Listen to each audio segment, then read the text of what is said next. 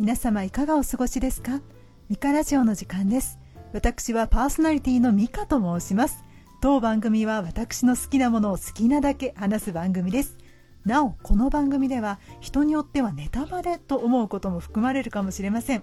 ご了承の上お聞きいただけますようお願い申し上げます。本日はですね前回と同様にですねゲストさんがスペシャルなゲストさんが来ています。ポッドキャスト番組北九州の片隅北北カフェ切れている糸電話ご出演。そして能型映画祭の実行委員をされていらっしゃいます。引き続いてのご登場です。大場さんです。大場さん本日はどうぞよろしくお願いいたします。お願いいたします。今回はですね前回は映画館を応援したいという思いでからですね映画館特集をお送りいたしましたが今回はですねあのその中でお聞きになられた方はご存知かもしれませんがちょっとゴジラの話ができそうだということが分かりましたのでゴジラ特集でございます。よろしくお願いいたします。ちなみにですねそれぞれの、まあ、ちょっとゴジラどどの程度見てるかというお話をですねしておいた方があのこれからノープランで話しますので分かりやすいかなと思いますでまず私から、まあ、どうやってゴジラに出会ったかという話を軽くさせていただくんですが私はですねおそらく45歳だと思うんですけどなんかね公民館だか児童館だかで初代のですね1954年のゴジラを見ましてで、まあ、内容全体は、まあ、何せね45歳だから覚えてないんですけれどもあの鉄鋼がなんですかね。あれが迫り来る中でですねアナウンサーの方が一生懸命あのね、ゴジラが近づいてきている様子をですねあのアナウンスするっていうの様子とですねあとセリザン博士がですね、まあ、ラストの方でですねオキシジェンジェストロイヤーでっていうあのシーンを見てですねもう子供ながらにボロボロ涙を流した思い出があります。その後ですね、まあ、だいぶ大人になってないそうでもないか、まあ、まだその時も幼かったんですが1984年のゴジラですとか、えー、ゴジラ対キングギドラゴジラ対モスラゴジラ対メカゴジラ、えー、ゴジラ対スペースゴジラゴジラ対デストロイヤーもおそらく見ていたかと思います。あと、えー、前回お話が少し触れてられてましたゴジラ対ヘドラもこちらはですね大人になってから見てます。あとシン・ゴジラも見ました。えー、最近比較的最近ですと「シン・ゴジラが」、上映された後ですねあれはどこの映画館だったかなちょっと忘れてしまったんですが新宿の映画館でですね「シン・ゴジラ」と初代ゴジラ1954年のゴジラ2本立てで上映してくれるという回があったんですね。そちらも見てますしあとゴジラのですね「シン・ゴジラ」の応援上映にも行っているというようなですね意外にゴジラがね見ていてかつ好きな私です。では続いてですね大場さん。ぜひですね大場さんのですねあの見ていらっしゃるゴジラですとかどういう出会いだったのかというのをまたお話をしていただけますでしょうか。お願いいたします。はい。えー、っと自分が最初に見たのはやはり美香さんと同じように初代ゴジラなんですけれども、うん、えっとあの作品は公開が昭和29年、はい、1954年でさすがにあの自分も生まれてないんですが、はい、えっと、小学校に上がる前後ぐらいですね、うん、えー、だからもうざっくり50年ぐらい前になるんですが、はい、当時テレビで初代ゴジラを見たのをうっすら覚えてます。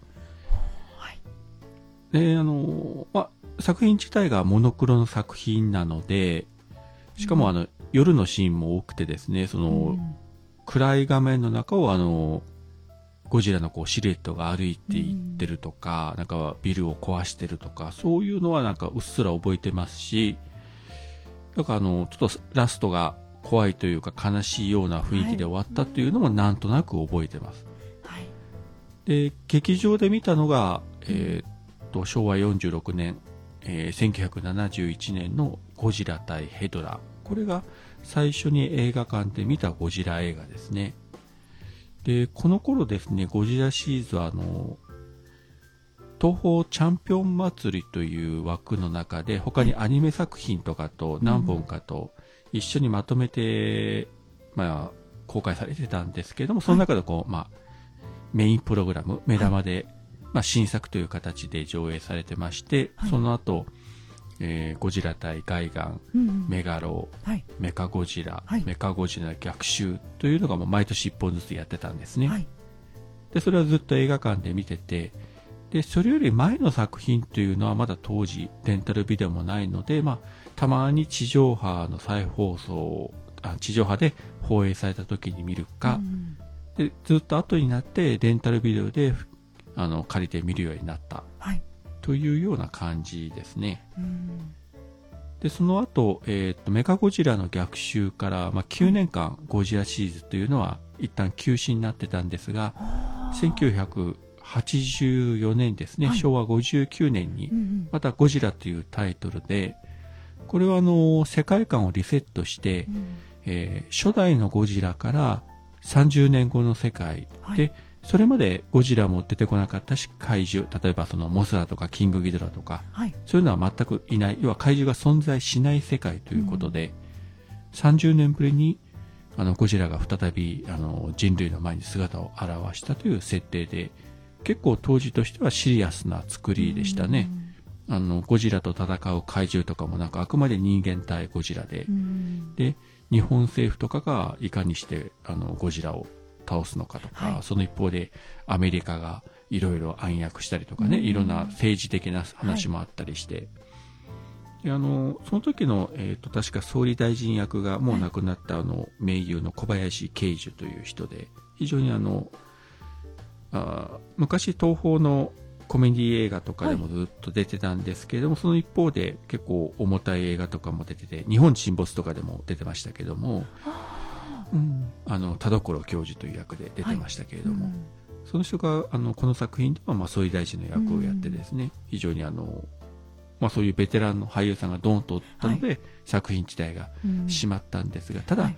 あの特撮オタクの目から見るとちょっと面白みがなかった、ああまり派手な特撮シーンもないし、うん。はい。あんまり実はゴジラ暴れないんですね。あそっか。他の作品と比べるとあんまり暴れていないそうそう、ね。まずあの、うん。対決する怪獣がいないっていうのもそうだし。確かに。そうですね。ゴジラ単体でしたよね。そしてですね、そのゴジラシリーズが休みになってる間に、はい。東京の街並みがかなり変わってて、いわゆるあの高層ビルがどんどん建ってて、ゴジラよりはるかに高い高層ビル、新宿とかがうん。たくさん出て、なんかゴジラがビルに囲まれてるような、はい。そんな感じなんですよね。あ逆にゴジラがうん小さく見えてしまうみたいな。まあそういうのもあって、そんなにその自衛隊とドンパチも激しくはやらないし、うんうん、なんとなくこう地味に終わっちゃったなというようなのが当時見てた時思いましたね。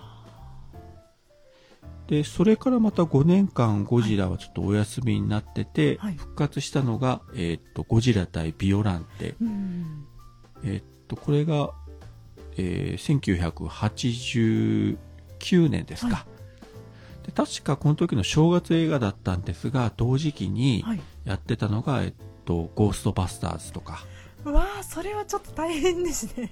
あのティム・バートンの、はい。あの、バットマンとか。あその時代なんだ。そうです。あその時にはい。確か復活してきて、はい。で、確かなんかストーリーを一般公募したりして、ーあのへえそはいはい。そうなんですよ。えー結構ですね、はい。あの、これは意欲的な作品で、実は何年か前に、はい。あの、CS の日本映画専門チャンネルで、はい。あの、ゴジラシリーズのこう人気投票みたいなことをやったんですが、その時に実はその初代ゴジラを抑えて、はい。第1位になったのがこのゴジラ対ビオランテ。すごいですね。あビオランテはちょっと記憶がないので何度かしてみようかな。えで、これあの、ビオランテという、まあ、はい。対決する怪獣も出てくるんですー、が、はい。あの、話的には、その、84年版ゴジラの続編、はい。同じ世界観なんですけれども、えっ、と、結構ですね、いわゆるあの、バイオテクノロジーはい。というのが主題の一つで、はい。まあ、ゴジラ自体は、その、いわゆる核兵器でうん生まれた、はい。要するに、あのー科学の負の遺産みたいな感じなんですが、ビオランテというのは今度はバイオテクノロジーで、ゴジラの細胞とはい。人間の細胞と植物の細胞を掛け合わされて作ったような、あ私今それを聞いたら見たっていうのが分かりました。見ましたそれ。見ました見ました。あ分かったぞ。思い出した。思い出しました思い出しました。で、ある意味ゴジラの分身でもあるわけですね。はい。同じ遺伝子を持った。で、まあいろいろあるんですけど、テーマ的にやっぱりその、ビオランテもある意味こう、科学の負の遺う産、ん。科学の犠牲者みたいな。はだからどちらも、あの、同じような存在なんですね。うん。そういったテーマがありけりの、えーで、今回はいろいろですね、はい。あの、演出とかシナリオも凝ってて、はい。あの、ゴジラとの対決シーン、自衛隊とかの戦いのシーンもかなり見せ場があってですね、はい。うん、あの、特撮も徳井監督の方が、はい。あの、変わったりして、結構あの、面白い見せ方をしてですね、はい。今見てもかなり楽しめるうん作品になってると思います。はい。で、主人公をやってたのが、当時あの、太陽に吠えるとか必殺仕事人で人気があったあの、三田村邦彦と、はい。から、あの、もう残念ながら亡くなりましたけれども、あの、元キャンディーズの田中よし子はい。ですね。うんこの二人が主人公でしたね。はい。はい。まあそういう作品で。で、その後は結構また年に一本定期的に、うんあの、キングギドラはい。とか。ですね、はい。モスラ、メカゴジラ、スペースゴジラ、えーデストロイヤー、はい。で、実はこの平成ゴジラシリーズという84年版ゴジラからこはい。のデストロイヤーまではうん。同じ世界観、そうなんですつながってるんです、私見てたん話的には。だけど気づかなかった。あへえで特にですね、このはい。ビオランテ以降はですね、えーっと、同じキャラクターが何作品も渡ったり、渡って出てきたりして、うんうんうん。特にあの、ビオランテの時に初登場した、はい。あのーまあ、超能力を持ってる三枝美樹というキャラクターがいて、テレパシーでゴジラの存在を感知するという。あいましたでいました。で、彼女はそれ以降の全部の作品、同じ形で出てくるんですね。いろいろゴジラと戦う時に。うん。モスラの時も。そうです、いらっそうです。しゃいましたよね。そうですよね懐かしい。今蘇りました記憶が。実はあの、ゴジラ対スペースゴジラっていう作品の時には、はい。特にこの三枝美樹のラブストーリーが結構メインな話になってきたりしてですね。へえあそうなんです。よ。そっか。私ねこの時まだだいぶ子供だから。そうかその時は多分まだ子供だったからその恋のメインなのにもかかわらずそれがメインだというのは全然まだ認識ができない感じだった記憶がありますね。そうかそうか。ああだからここまでは、はい。ある意味、あの、マニア的に言えば、そうん。の、三枝美樹シリーズというぐらい彼女がはい。ずっと話をつなげていった、同じ世界観でみたいな。まあ他にもはい。何人か、はい。あの、何作品か渡って出てくるこうキャラクターもいるんですけれど。も、はい。うん。うん。で、これはデストロイヤーという作品で、はい。一旦終わると。はいで、それ以降はまたリセットして全く別の世界観でのゴジラシリーズがずっと続いていくみたいな。感じでうんまあ基本的には、まあ、全部見てますね、ゴジラは。まあ、劇場で見たのもあるし、昔のやつはもうレンタルとかテレビ放映ですけど、はいあとはまあ、そのハリウッド版ゴジラもありましたしあ、りましたねはい。はいで、最近のまあ、シン・ゴジラもありましたし、一通り全部は、えーチェックしております。はい。はいちなみにあの大浜さんこの私ちょっとあの先ほど申し上げたように結構ですね見たと言ってはいるものの結構忘れてきてしまっているんですがお好きな、まあ、これは美香さんこれはもう一回見た方がいいよっていうおすすめのゴジラってありますか？もしくは初めてかもしれないけど見るといいよっていうのありますか？やはりやっぱり、普通に言えば初代ゴジラがまずありきでしょうし、うんからさっきお話したゴジラ対ビオランテ、はい。あの、エンタメ作品、エンタメ作品としては割と見やすく作られてると思いますね。はい。まあ、あとはいろいろありますけれども、うーんと、まあ一応世間的に大ヒットしたシン・ゴジラっていうのもね、はいこれもまたそれまでのシリーズとはまた違う。あの、シン・ゴジラは完全に別作品で、別のものでしたね、はい、全くそれまでゴジラも怪獣も全く何も存在しないところにポンと出てきたという。だからまあ逆に見やすいといえば見やすい。はい。結局あの、それまでのゴジラシリーズって、はい。まあその平成みシリーズみたいに繋がってる世界観のものもあれば、はい。その都度その都度うん。世界観をリセットしていく作品もあるわけですね。はいただしどれも共通なのは、はい。1954年にまず最初のゴジラが出てきたというう、ん。これは共通してるんですね。はい。あれありきで2作目になるのかい。5作目になるのか、まあいろいろあるんですけども、いろんな世界観でゴジラが出てくると。はい。ただ、シン・ゴジラだけは全くそういうのがなくて、ポンと今の現代に見たこともない巨大生物が出てきて、に東京、うん。日本がパニックになったみたいな、はい。その違いは大きいんじゃないかと思いますね。はい。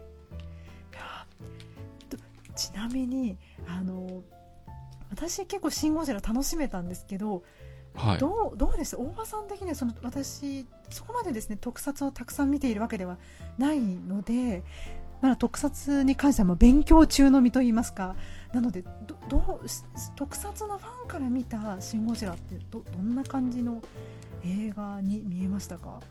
あの、結論から言ったらもはい。うめちゃくちゃ面白かったんですけど、はい。あの、まずあの作品って事前情報が本当に出てこなかったんですよね。予告編ぐらいで。本当予告編だけでしたね。予告編と、まあ、あの、キャストの発表はありましたけど、はい。こういった俳優さんたちもかなりたくさんの人が出てるっていうのは。うん。でもそれだけで具体的なストーリーっていうのは何一つ事前になくて、はい。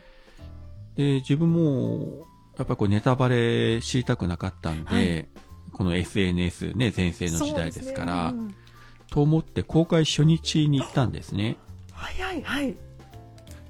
あの、まあ、午前中仕事に行って、午後はちょっと休みをもらって早退して見に行ったので、うんはい。まあ、その日は確か2回目の上映とかだったんですが、なので映画館に行くまでツイッターとか一切見ずに、おー。お素晴らしいですね。素何晴らしい。何一つ情報を仕入れたくなかったんで、完全にシャットダウンだ。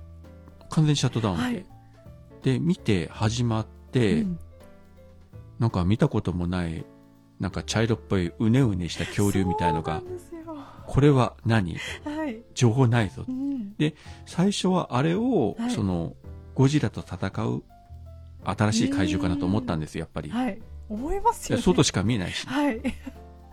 そしたら、なんかだんだん成長して、立ち上がって、あの、馴染みのあの、鳴き声で鳴いた時にようやく、あ、これゴジラなんや、みたいな。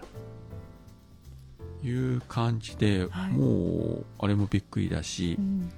そしてあの、あの、ご存知通り、総監督と脚本が、あの、はいエヴァンゲリオンとか、庵野秀明ですよね。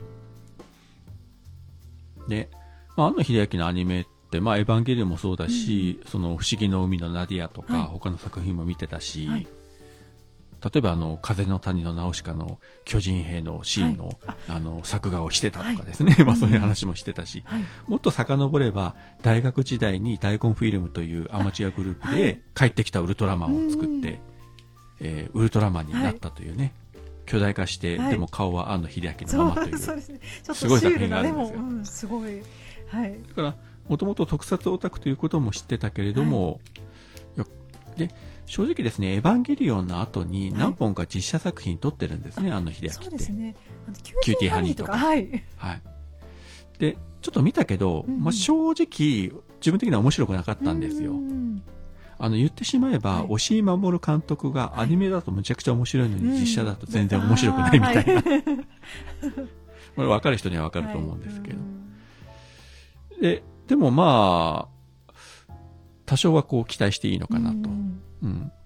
で、えーっと、もともと監督の樋口真嗣っていう人は、はいあの、平成ガメラシリーズの特技監督でバッと名が売れて、えはい。ーはい。あの、ガメラ1、2、3はいで名が売れて、その前、あの、エヴァンゲリオンとかでもスタッフではあったんですね。絵コンテ切ったりとか。はい。えーあの、エヴァのテレビシリーズの方では関わってたりしたし、ただ、あの人も監督として独り立ちした後の作品っていまいちで、うんえーっと、終戦のローレライとか、うん、あの、黒澤明のはい。隠し撮りでの3悪人のなんかリメイクだったっけ、はい。とか、あと、まあ一番問題だだったのが、あの、進撃の巨人の実写版。で、えー彼が監督した作品、あ、あと日本沈没のリメイク版とかもあったけど、まあ、ことごとくうん評価が良くなくて、うんで、最初、樋口真嗣がゴジラの監督やるって聞いた時にもう不安しかなかったんですよ。あーなんか私も SNS でお見かけしました。そういう。で、樋口真嗣がうんシン・ゴジラの特技監督だったら逆に期待したんですよ、ものすごく。うんやってくれるだろうと。うんでも監督ってやった時に不安だったけど、まあ、庵野秀明も入ってくると。えーまあ、総監督、まあ、全体監修するみたいな立場だし、脚本も書いてるということになれば、うんまあ期待していいかなと思いつつも、実は、庵野秀明その前の作品っていうのが、あの、エヴァンゲリオンの新劇場版の Q だったんですね。はい。で、あれも面白いけれども、はいまあちょっとなかなかの評価が真っ二つに分かれた作品で、まあちょっと一末の不安もあるはあったわけですよ。うんでも映画館に見に行ったら、何これめっちゃ面白いじゃん。うんしかもあの音楽も一部あのエヴァの音楽使ったりしてですそうね。、もうびっくりしちゃいました。ええと思って。で、まあ確かにね、あの雰囲気に合ってたし、がぜ盛り上がったりして、うんで、まあストーリーも今まで見たことがないような話で、はい。ところどころポイントで、はい。あの、伊福部明の音楽を使ってくれるというのがまた嬉しくて嬉、しかったです。ものすごく嬉しかったです。もう、特にあの、クライマックスのヤシオリ作戦のところとかですね。最高。いやーまああの、ゴジラのメインテーマっていうのはね、はいあの、伊福部明担当してない他の作品でもよく使われるんですが、あのヤシオリ作戦で使われた、はいあれはですね、ちょっと燃えましたですね。やっぱ、あそこはね、もうあれがかかった瞬間にもう、もう、あの、応援上映の時は、もうすごかったですよ。もうみんなわーってなって。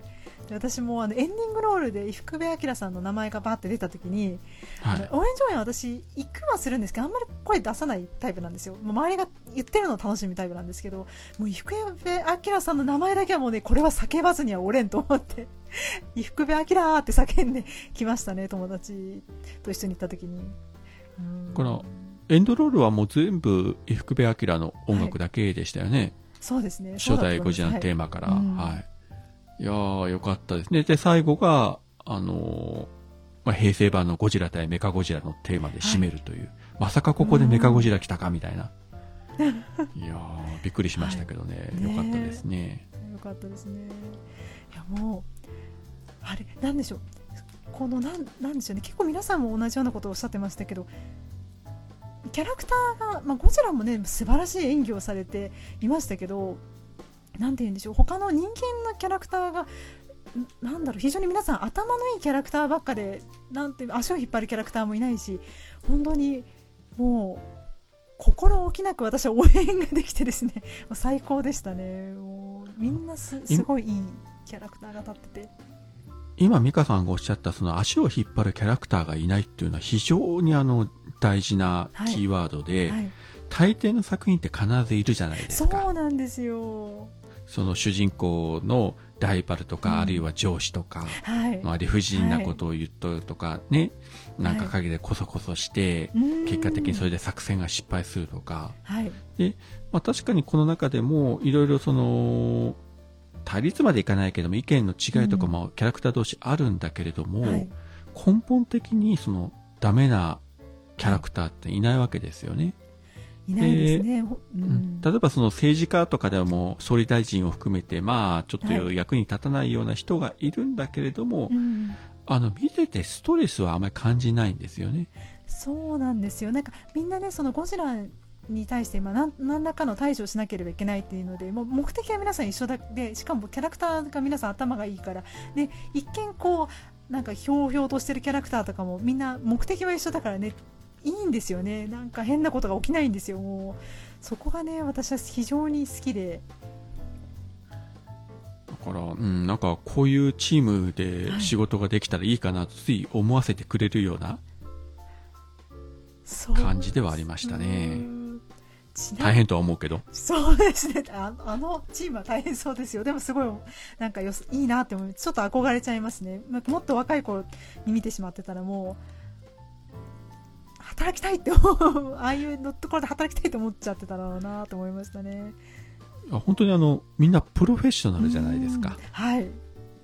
まあ、政治のプロ、科学のプロ、はいうん。ね、自衛隊のプロ、はい。いろんなプロフェッショナルが自分たちの知識と経験とか、はい。あとそのいろんなコネとか使ってですよ。ううんん。で単にゴジラを倒すだけでなくて、はい。そのアメリカと交渉したり、うん。フランスとか動かしたりして、はい。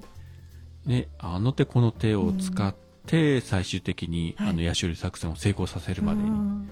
到達するというのは、やっぱり、あの、ゴジラの見せ場も多いけど、はい。人間ドラマとしても非常によくできてましたね、あれは。うん。いやーゴジラがそろそろ近づいてくるぞっていうので、まあ、みんな皆さんあのご家族ですとか皆さん逃げるんですけどその時にマンションか何かが映って室内であの小さなお子さんをがいらっしゃるご家庭のシーンが出てみんな荷物を急いで入れて逃げようとしていたらマンそのマンションが倒れておそらくっていうような流れのシーンが出てくるんですけど私あれを見た時に非常にびっくりしてもう私がもう映画通うようになってからで、まあ、そこまでですねそんなにそのまああわやああいうあわやみたいな、まあ、おそらくみたいなシーンがなかったもんですからすごいねああいうこういうの流すんだと思って非常に感心したんですけどどうですかね大場さんもなんかこう「シン・ゴジラ」の中で今挙げたシーンですとか何か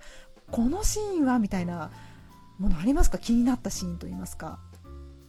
あの今言われたシーンっていうのも本当に今の特撮では、はい、まあ、特にテレビだったりするとなかなか人が死ぬという、うん、あるいは怪人とか怪獣に人が殺されるというのは、はい、直接的にはもう今、まあ、こういう時代ですから出せないんですよね、うん、もう、仮面ライダーでも戦隊でもあるいはウルトラマンとかでもそうですけれども、であれはやっぱり映画だからああいうシーン、うん、まあ、その直接死んだっていうところはまあ見せない部分もあるんですけれども、はい、あの結構、まあ、たくさんの人が避難して、うん、犠牲になった人がいて、はい、ある意味あの災害に近いような感じですからね、うん、もうまあ、ある意味あれ東北の震災のまあメタファーっていうところもあると思うんですけれども、はい、その放射線の話とかもね、はい、いろいろあの放射線量がどうしたとかいうのもセリフもあったし、はいまあ、そういうところ今までのこう特撮ではあまり描写できなかったところを出してきたのはすごいなと思ったし、はい、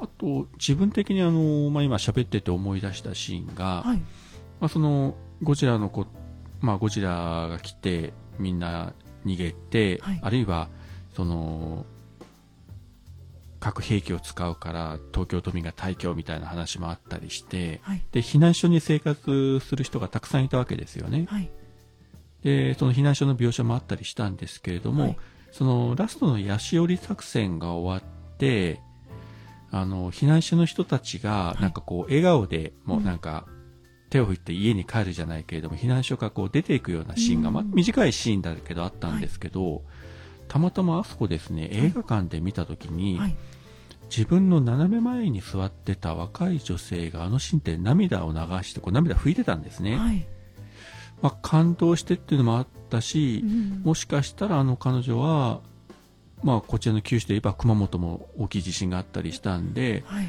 ああいう避難所生活の経験がもしかしたらあった人なのかなとかいうことをちょっと当時見てましたね。多分そういった人だったら非常にあのいろいろね思うところがあるあのシーンだったからですね、はい、それはちょっと印象深かったですね。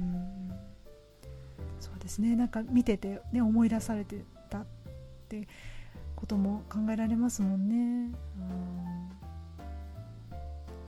ちなみになんですけどあの話はまたちょっと変わるんですが「はいはい、シン・ゴジラ」の中で好きなキャラクターって言いましたか？私結構ね人にその映画のこのキャラクター好きなのっていう話も聞くの好きなんですよ。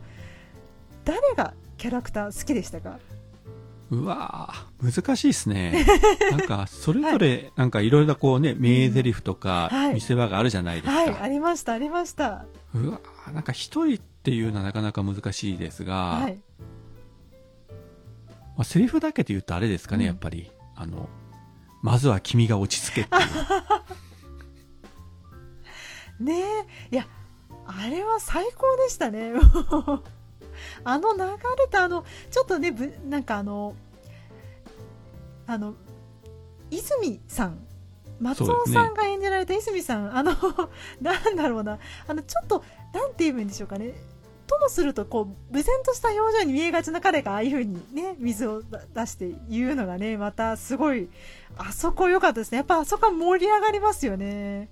いやわかるな、うん、あのキャラは本当にバリバリ政治家じゃないですか。はい、うん、要するにもう出世が男の本会だっていうし。そう言ってましたね、うん、はい。で君が総理になれば自分が幹事長になるみたいなことも言って、はい、ででもその、いわゆる政治家ではなくて、うん、ちゃんと熱い友情も秘めて、はい。きちんとサポートするところはサポートして、いろいろあっちこっち動き回って、はい。主人公を助けるみたいな。うまんあ、それと同時に結構こう、俗っぽい上昇志向もあって、うん。うん。でも基本いいやつみたいな。はい。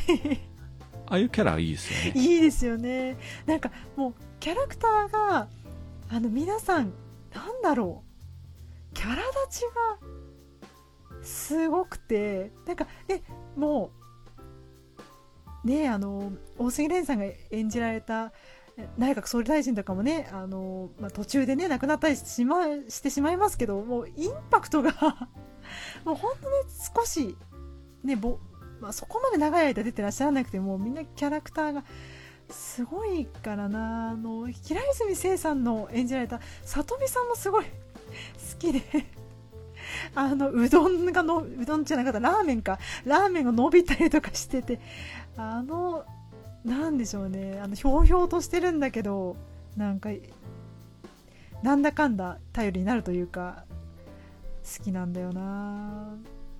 実は、はい。あの、核攻撃を引き伸ばすためうに、ん。あの人が、あの、フランスのなんか大使かなんかはい。にずっと頭下げてるシーンもあって、はい。結構見えないところでいろいろうん。ね、あの、動いて回って、なんかぼーっとして、うん。たまたま総理になったみたいな感じだけど、実は、はい。本当は切れるやつだったみたいそう。なね。もう最高ですよ。もうあのねとぼけたという言い方をしていいのか分かんないですけどあのねいい声でああいう演技をされるともうグッときてしまう私は。あとあの私、えーザラが好きなので あのかよこアンパターソン石原さとみさんが演じられたあの役のザラはどこっていうのがね、もうやっぱりツボに入ってしまいまして。もうすごい、あんなに可愛い、顔ね、可愛い石原さとみさんが、なんか結構、なんか強気な感じで喋ってるところとかもめちゃくちゃ良くて、もう好きなんですよね。なんかこうやって話してくるとまた見たくなってしまうんですけど、いやどうなんでしょうかね、シン・ゴジラ、もうあのエンディング、で見られた方ならねご存知かと思いますがやろうと思えば続きができそうな感じのエンディングだったじゃないですか。どう思われます？大場さん。あれ続きどうなんですかね。2016年の映画ですよね「シン・ゴジラ」って。今あれから4年経ちましたけどどうなんだろう。続きとかないんですかね。で作らないのかな。ウルトラマンがあるからダメかな。うん、庵野秀明はもうやらないって言ってるし、うん。ただあの世界観、あの作風を考えたらはい。他の監督がやるっていうのも多分ないでしょうから、うん。あれはあれで終わっとった方がいいんじゃないですかね。そうですか。あれって、うん。あの、ラストを、はいまああの、覚えてらっしゃる方わかると思うんですけれども、一応あの、ゴジラ凍結されて、はい。うん。あの、ギリギリで助かったんですけれども、あれ、尻尾の先から、ああののね。新しいのが分離しかけてたんですよね。そうなんですよでそうなんですよ。いわゆるあの、ゴジラ第4形態でしたか。で、それって、あの、人型なんですよね。そうなんですよね。それが何体も出てきてるところで凍結されて止まってるけど、もしあれが出てき、あの、復活して動き始めたら、もう、あの、ゴジラ1体倒すどころの話ではなくなって、はい。なんかとんでもない世界になりそうなんで、うん。まあ、あれはあれで終わっとく方がいいような気がしますね。い やー。でも今後のゴジラってどうなんですかね？ゴジラ作品って。お うまだ東宝は正式に発表はしてないですけど、まあ、はい。水面下ではね、企画はしてると思うんですけどね。すごい私はちょっともうあの「シン・ゴジラ」がとても楽しかったのでまたやってくれないかなと思ってまして。いやあの、やるのは間違いなくやると思うんですよ。うやっぱあのはい。東宝としてはね、うん。化石頭だから、はい。ただやはりあの、シン・ゴジラがあれだけヒットして、まあうん。作品的にも高い評価与えられたんで、ハードルが相当高いでしょうね。そうですよね。なんかその後もアニメ版のゴジラ映画とかありましたけどねえそこから、えっとね、ネットフリックスで配信したあの、えっと、うろぶ次元が脚本を書いたやつですよね。はいはい。あのゴジラ3部作。そうですそうです。とかもあったから。であれはあれも2年前ですもんね、2018年。あれもん。見に、映画館でも見ましたけど、はい。なかなかあ難しいとは難しい作品ですね評価が。う、ん。まあああいうゴジラもう。うんはい。うん、あってもいいと思うし、はい。もう全くね、うん。あのー違う世界観の話なんだけど、ただその怪獣好きゴジラ好きという立場から見ると、はい。あの作品もゴジラ自体はそんなに活躍してないんですよね。うん。確かに。なんかで周りのね人が。そうそうそうそう。結局人間側のドラマが中心になってしまって、うんまだあれ1作目はまだしもよかったんですけど、はい。2作目3作目になると、はい、うーんなんかあまりこう爽快感がないというか、うん。で実はあの映画1作目に至る前の、はい。あのーストーリーを描いてるあの小説版角川文庫から出てるやつがあったんですけあそうなどんですか。はい、あの要するに1作目の冒頭でナレーションでバーッと紹介されたけど、はい。要するに世界中で怪獣が出てきて、はい。あの人口が激減して要するにうん宇宙への移民をというところでパーッと流された、そのあたりをずっと描いてる小説っていうのがあるんですよ。怪獣目視録と、はい。あと2冊出てますけど、うん実はですねこの小説版はめちゃくちゃ面白いです。えそうなんですか？へえあのアニメが始まる前の時代で,、はい。で要はですねあのーいわゆる東方特撮に今までできた怪獣とかがはい世界中で復活して、うん。それと人間たちの戦いをこう描くような作品なんですよ。えそっちを映像化してもよかったのでは。そう。あの本当にそう思いました、えー、あのもったいないことしましたね。そうそう。だから10話13話とかうんうん。26話ぐらいのシリーズでやってくれたら面白いのにというような作品なんでこれはおすすめですね。そうなんですね。ちょっと後ではい。チェックしてみよう、いやあのゴジラ好き特撮好きは絶対こっちの方を喜ぶと思う、ああ。はい、そんな作品です。はい。ありがとうございます。ではあとはハリウッド版が、はい。ね次があのあゴジラはい。えーっあキングオブもう撮影も終わわりましたよね。あの、まあ、去年はい。ゴジラキングオブモンスタうーというのが、あれ見事に三大怪獣地球最大の決戦のはい。リメイク版で、うんうん実はあのハリウッドアメリカの映画ってはい。あの怪獣という概念がずっとなかったんですよね。巨大生物はあっても。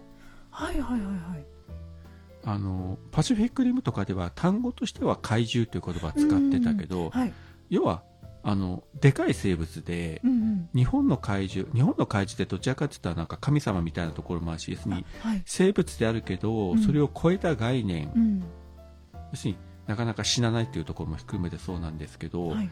あのハリウッドの巨大生物って確かに強いし、うん。簡単に倒れないけどでもあのこちらが強力な武器を持っておけば倒せる相手なんですよね。はい。割と。うん。であのそういったものばっかりだったんですが、はい。あのキングオブモンスターズではまあもちろんゴジラもそうだし、うん。あのキングギドララドンモスラもけかなりオリジナルに忠実に作ってて、はい。本当にあの日本の怪獣をもろにハリウッドがやってくれたと、うんそれから向こうの作品って他のパシフィックリムとかでもそうだったんですが、は例えばほとんどですねあの光線吐いたりとか火を吐いたりしないんですね。うん。なぜなら生物だから。うん実際あのはい。口から火吐く生物地球にいないしうん。光線出すやつもいないけどあのハリウッド版ゴジラも、はい。その前のゴジラの時も、はい。あのね。口からの熱線ってちょっとしか出さなかったんですね、うん。なんかそれもなんかケポケポっていう感じで 最後の方に出して。だあのキングオブモンスターズではかなはい。りゴジラも頻繁に熱線吐くし、うん。キングギドラも熱線吐いてうん熱線同士で攻撃するという、はいあの日本の特撮ファンだったら普通に見てるシーンが初めてこうハリウッドでやってくれたみたいな、おなかなか向こうのスタッフも分かってきたなみたいな感じで見てたんですけど、はい。ちゃんとしたファンがね作ってるのかなっていうそうそう。気がねうんいわゆるあのモンスターズユニバースということでそれを受けての次があのゴジラ VS コング。コング。だからにキングコングですよね。そうですよね。来年の5月に延期になったっていうなりましたね。米あのあアメリカで公開が米国公開日が。ねえ。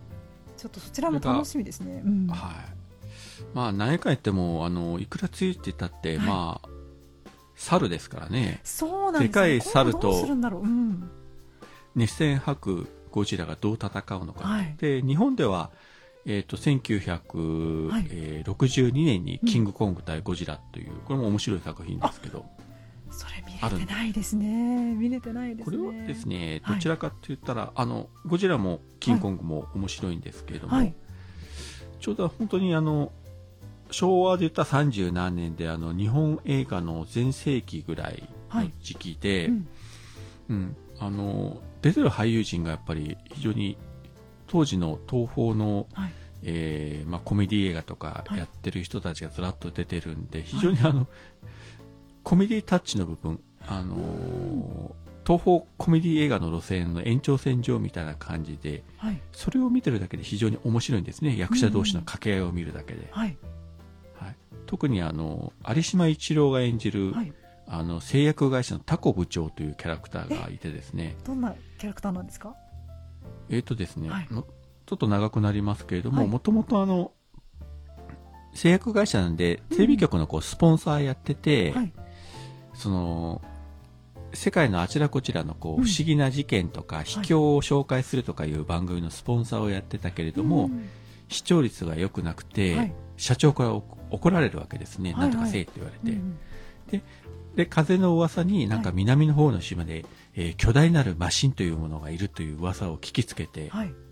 まあこれキングコングのことなんですけれども、それに探検隊を派遣して、うんしかもケチだからその探検隊ってあの社員2人だけなんですけれども、えでー大変。いろいろ、あで、いろいろあっはい。て、まあなんとかその2人がうまくキングコングを捕まえて、はい。麻酔薬で眠らせることに成功した。したら社長が、よっしゃ、これで視聴率取れるから、じゃあそのキングコングを日本に運んでこいって言って、巨大なイカダを作ってタンカーで引っ張らせてて、日本に運ぶんですね。はい。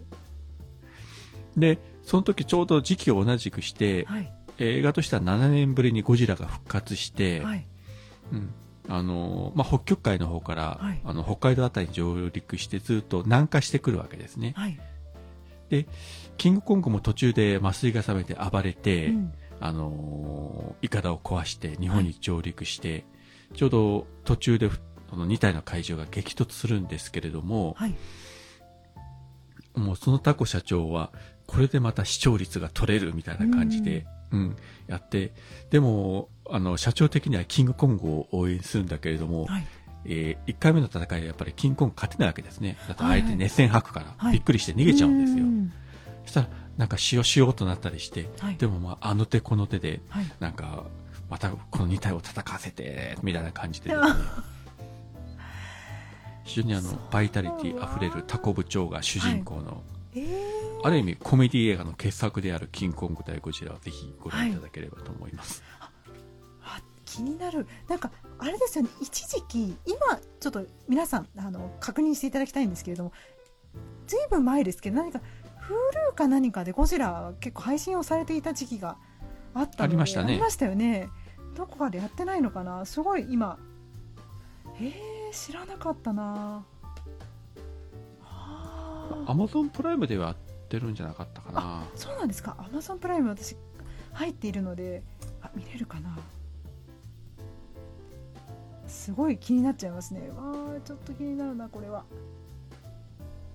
後で調べて見てみます。ありがとうございます。いい、はい。あーえーっとですね。あ、アマゾンプライム入ってますね、シリーズが。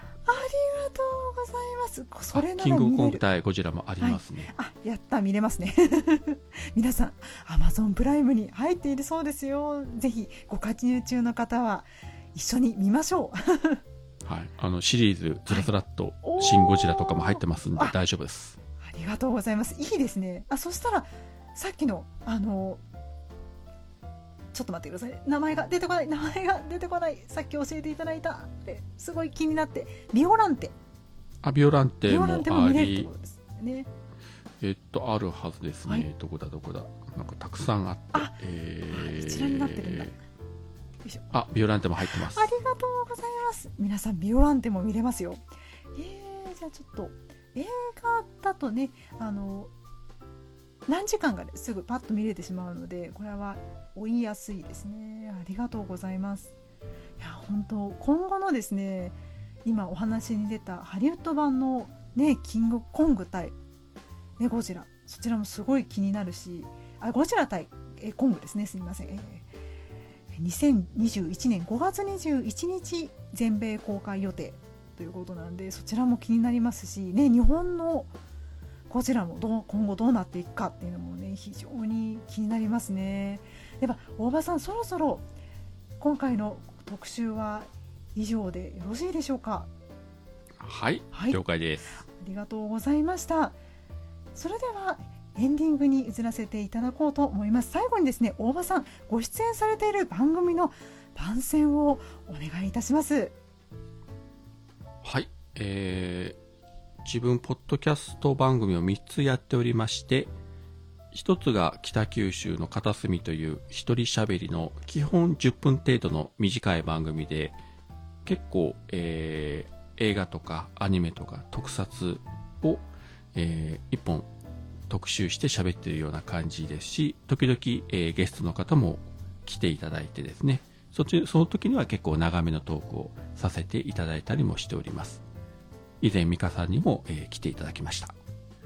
で二つ目が、えー、北海道在住のうさこさんという女性の方と二人でやってます、えー、北北カフェという番組ですね。こちらも割と映画とかアニメの話もしたりしますし、えー、まあ映画で言えばマーベルの話とか、うん、この世界の片隅にとかを結構特集でやったりもしました。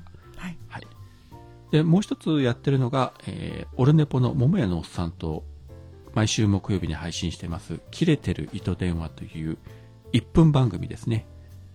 えー、1ヶ月分まとめて収録しても5分で終わるという非常にあのコストパフォーマンスのいい番組なので、聞いていただいても本当にあっという間に終わりますので、えー、まあ、ちょっとしたお時間のある時にでもおお聞きいただければと思います。はい、以上です。ありがとうございました。大場さん本日も本当にありがとうございました。またぜひ、はい、機会がありましたら遊びに来てください。はいありがとうございましたそれではエンディングです。当番組はご意見ご感想をお待ちしております。ツイッターのハッシュタグひらがなでミカラジオ。ラジオネームもしくは匿名希望の方はマシュマロから送ってください。またミカラジオのメールアドレスもあります、えー読み上げます。i.mika.radio アットマー i.mika.radio アットマーク gmail.com i.mika.radio.gmail.com です。インスタでは狐姿でダンスなども踊っています。ここまでお聞きいただきありがとうございました。次回も聞いていただけたら嬉しいです。